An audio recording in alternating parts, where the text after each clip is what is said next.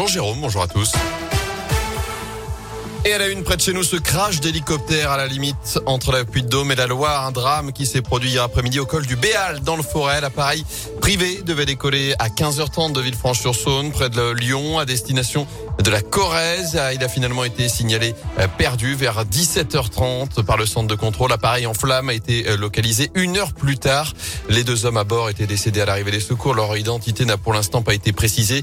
On ignore encore les causes de l'accident. Une enquête a été confiée notamment à la gendarmerie des transports aériens. Attention sur les routes, avec encore ce matin des conditions difficiles dans certains secteurs. C'est le cas dans les monts du Forez ou du Pila. Présence de neige, notamment à partir de mille mètres d'altitude. Dans l'actu, à peine instauré, déjà allégé, le protocole sanitaire change dans les écoles. Selon la dernière version mise en ligne sur le site de l'Éducation nationale, les tests réalisés par les élèves cas contacts sont valables une semaine désormais à partir du premier cas positif détecté dans la classe. Et ce, même si un autre élève est testé positif dans les sept jours qui suivent. Pas besoin donc de recommencer à chaque fois ce cycle de trois tests mis en place depuis le début de la semaine. Notez qu'hier, plus de neuf mille classes étaient fermées seulement en quatre jours après la rentrée à l'école. C'est le plus haut depuis le printemps deux mille vingt et un.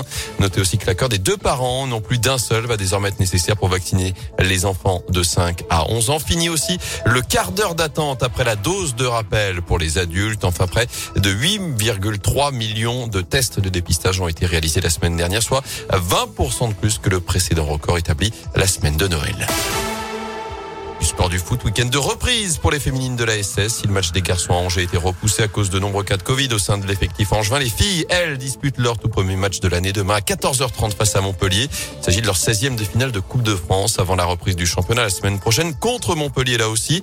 Avant-dernière de D un avec deux points de retard sur le premier non relégable, les filles sont engagées dans une opération maintien comme les garçons, évidemment. Alors que la Coupe de France était importante dans l'esprit des Amazones, l'entraîneur Jérôme Bonnet est très clair sur le sujet. Non, clairement non. Non, non, il faut, il faut être clair.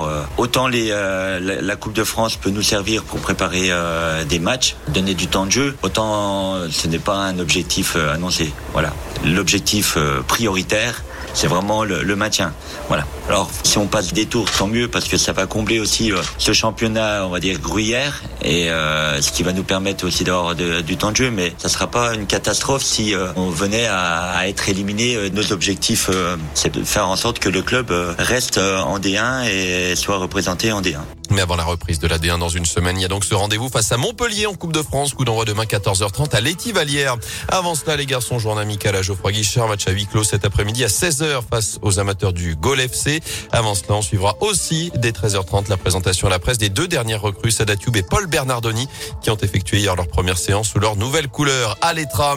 Enfin, première sanction après les incidents lors du déplacement à Jura Sud. D'après l'équipe, les supporters stéphanois sont interdits de déplacement à titre conservatoire avant la décision finale, la commission de discipline de la Fédération française de football qui a placé donc le dossier en instruction pour auditionner les dirigeants stéphanois dans les prochains jours. Après ces incidents, interruption de match, après les pétards et les fumigènes autour de, du parquage stéphanois, décision symbolique puisque la S S n'a pas de match à l'extérieur avant deux semaines et le derby à Lyon. Les sanctions finales sont attendues avant cette date.